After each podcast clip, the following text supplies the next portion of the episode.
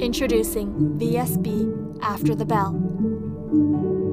After the bell I'm your host, Gianna Chow.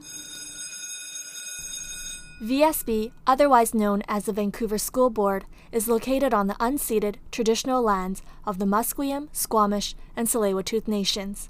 The district is among the most diverse school systems in Canada, with an annual enrollment of just under 50,000 students, from kindergarten to grade 12 and adult education students.